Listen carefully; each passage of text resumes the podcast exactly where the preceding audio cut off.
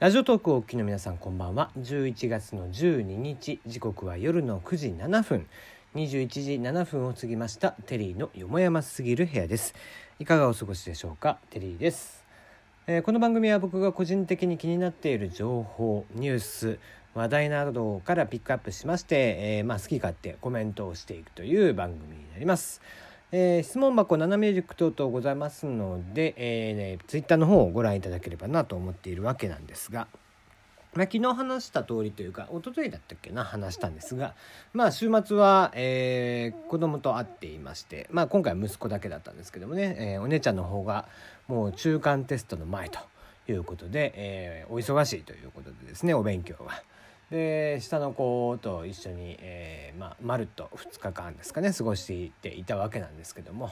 えーそんなね、えー下の子、まあ、小学校4年生なんですが、まあ、最近ちょっとサッカーまあもともとサッカーは好きみたいなんですけどね、えーサッカーが上手くなりたいということでまあなんだろう、え部活みたいなのにはクラブみたいなのにはね入ってないんですけども、えサッカーが上手くなりたいということで最近始めたことというのがですね、えー稲妻イレブンを見るという。やっぱ最近僕あのサッカー上手くなりたくて稲妻イレブン見てるんだって言っててですね。多分それじゃ上手くなんねえなって思いながら。うん思わず突っ込んじゃいましたけどね。多分それ無理じゃないかなっつって。それ見るだけじゃ上手くなんないしまして稲妻イレブンだしみたいなね。あのキャプテン翼とかよりもひどいわけじゃないですか。ねあのもう必殺技みたいな状況でしょあれはもはや。アクション漫画ですからねバトル漫画に近いようなもんですからああれでは決してサッカーは上手くならないんじゃないかなとは思いつつではあるんですけどもまあまあ本人はね、えーそれできっと上手くなると思っているようなのでまあそれはそれで可愛いなと思いながらですね。えーすっかり髪も伸びていてですね、えー若干トサカみたいなのが頭から生えてましたけどね。はい、えーそんな、えー息子のお話でございましたが、えー昨日はね全く触れませんでしたがポッキープリッツの日ということでですね、え皆さんどちらか食べられましたか、うん、僕はどっちかというとまあでもどどっちがいいかな。最近見ないんだよね。メンズポッキーって昔あったの知ってる？あのビターチョコの方だったんだけどえー赤い、えー普通のポッキーとビターチョコでコーティングされているメンズポッキーってグリーンの箱のやつがあったの。でそれが僕は好きでよくよく冷やして食べてとかってしてたんですけど最近見ないんだよね。うん、だからビターチョコのあれがあった時にはもう間違いなくポッキーが好きだったんですけどもね。うん、まあそうですねでも、まあ、ちょっとジャンキーに行きたいみたいな時はねプリッツ食べたりとかもしますけどもね。はい。そんな日本ではポツキーポツキーだって ポッキープリッツの日ではありましたがども、えーお近くの中国。こちらでは毎年恒例独身の日アリババさんが行っている独身の日こちらのセールの日でございました。今年の売り上げはなんと24時間で3.5兆円。いやすごいですね。3.5兆円、えー昨年、えー2017年、えーの11月11日独身の日では、えー2.9兆円。こっから約6000兆円の、えー6000兆円を超える、えー売り上げが伸びたということで、まあ、主力はですね、えーシャオミアップルダイソンの製品が非常に売上高を占めていたということで。いやーまあすごいですね。この独身の日、まあ大体、えー聞いたことがある人は聞いたことがあるでしょうし、えーまあ IT 系の人だったらちょっと知ってておかないといけない知識ではあるんでしょうけどもね。えーブラックマンデー、ブラックフライ,、えーフライデーとかと同様にですね、えーまあこの日はこう、一大イベントですよみたいなセールの日ですよみたいな日はあるんですわ中国にね。でそれが、えー、とそのアリババさんがですねその中国のシングルの人たち独身の方々がですね独身であることを逆に大いに楽しもうっていうところから始まった、まあ、一種の、まあ、アンチバレンタインみたいなね日なんですけども。えーその独身の日は毎回その自分なんですかね自分へのご褒美なんですかねっていうことでまあセールをみんな買っていくみたいな流れならしいんです。いややっぱり60億人もいると違うね金額が全く違いますね。はい、えー、2017年のブラックフライデーにおけるオンラインでの売上高これは50億3000万ドルだったそうなんですが、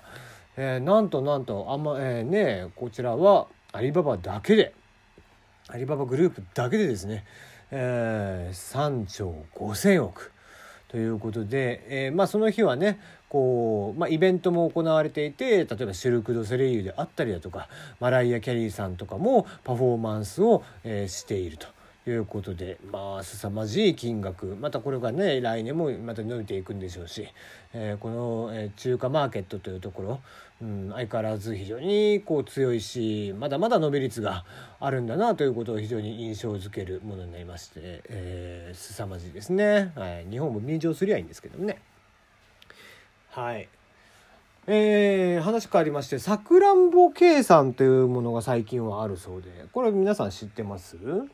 えー、小学校1年生がやる計算の方法みたいですね。えー、例えば昔僕らが、えー、算数をね習っていた時には、えー、そうですね1たす2は3とかですね5たす7は12とか、えー、4たす3は7みたいなね計算をまあもうある種暗記としてやっていたわけですわ。ね。ところがですね今の小学生というのはどうやら暗記ではないらしいですね。例えば8たす5は13っていうのをですね8たす5のその5これを2と3にまず分けるんだそうです。で2と8を足して1010と残りの3を足して13イコール8足す5は13っていう、えー、非常に面倒くさいやり方をしているそうですね。なんでそんなことになってるのかということですね。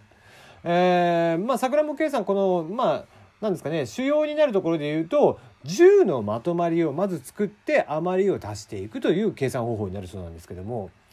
まあその形がね、えー、例えば8たす3イコール11っていうとこだと、えー、下にね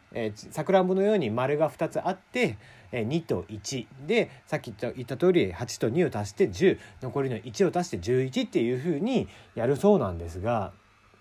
なんて面倒くせえんだと。こんなのをさやってる意味って何だろうって思うよね。いやもう暗記でいいじゃんみたいなさ。例えばそのねインドとかであったらその何だったら掛け算もね2桁まで暗記で覚えていくわけですよ。ねそれぐらいまあそのまあ極端な話にその2桁計算2桁掛け算とかはまあ別に暗記じゃなくてもいいとは思うんだけど筆算でいいと思うんだけどね小学生なんか。さすがにさ1桁の足し算をそこまでやるかっていう感じだよね。そうなんか非効率すぎるというか。うん。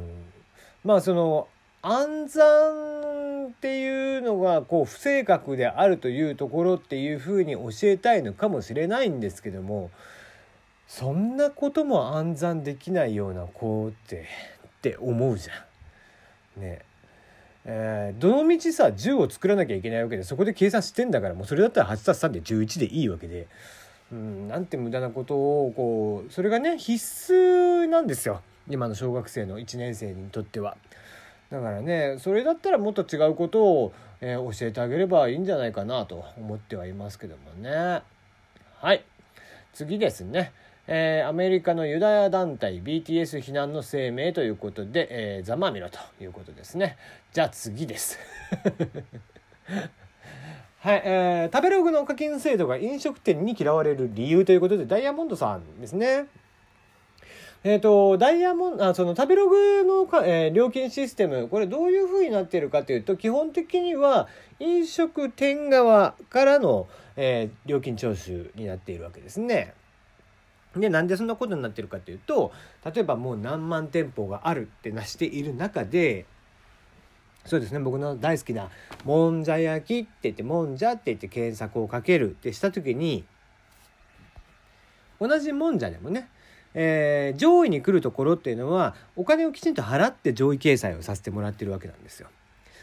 で、えー、その上でその飲食店から毎月もらっていてそこがまあ主たる、えー、ものになっているわけなんですが最近、えー、導入をされたというか、まあ、昨年になって新たに導入をされたものっていうのが食べログ上での即時予約システムというものがあるそうですと。でそうした中でこれがディナーだと1人当たり200円ランチだと1人当たり100円の手数料がお店側にかかるそうです例えばこれは1,000円のランチを、えー、1,000円のランチでお店で予約をしたいって言ってもそうですし、えー、800円とかのランチでも同じように100円ずつかかるわけですね。でこれにちょっと賛否が、えー、言われていると。でまあ別にあってしかるべきものだと思うんです飲食店から送客側からお金を取るっていうのは僕はまあ、えー、結構例えばどのサイトでもやっていてこれ別に食べログさんだけじゃなくて弁護士 .com さんとかでもそうなんですよ。弁護士 .com さんで .com さんとかでもその弁護士さんを自分に合った弁護士さんを探す時とかに弁護士さん側からも取るんですね。でそういうビジネスモデルっていうのは IT 系ではよくあることなんでいいとはいえやっぱりそれってでも、えー、例えば弁護士さんだったら確か紹介が5,000円とかそんな料金だったような気がするんだけどでそれだったらまだいいと思うんだけどさだから食べログでのディナーで1件200円とかってそれは割と妥当じゃん。ね、夜のディナーなんて2,000円から3,000円ぐらい。下手すりゃもっと高いところまで5,000円とか1万円とかっていうところもある。それが一律2,200円になってると。そうした中でランチの100円っていうのがいかがかなとはやっぱり思うよね。ランチって基本的にはお店にとってはほとんど利益がない、えー、ランチっていうのはほとんど広告商品として挙げているようなものなんですねあれはだから昼食べてもらってあここの店美味しいなじゃあまた夜来てもらおうっていう一連の流れを作るためにランチっていうのはやっているとそうした中でこの100円っていうのがどれぐらい負担になるかって言ったらかなり、えー、売上の中でも占めているということなんですよね。うん、まあ往々にしてこの後々ね料金を追加していくっていうシステムっていうのは往々にしてあるわけなんですがあまりねプラットフォーマーに左右されるようなものになってくるときっとまた第2の食べログ第3の食べログみたいなのが出てくるんじゃないかなとは思いますね。ではまた。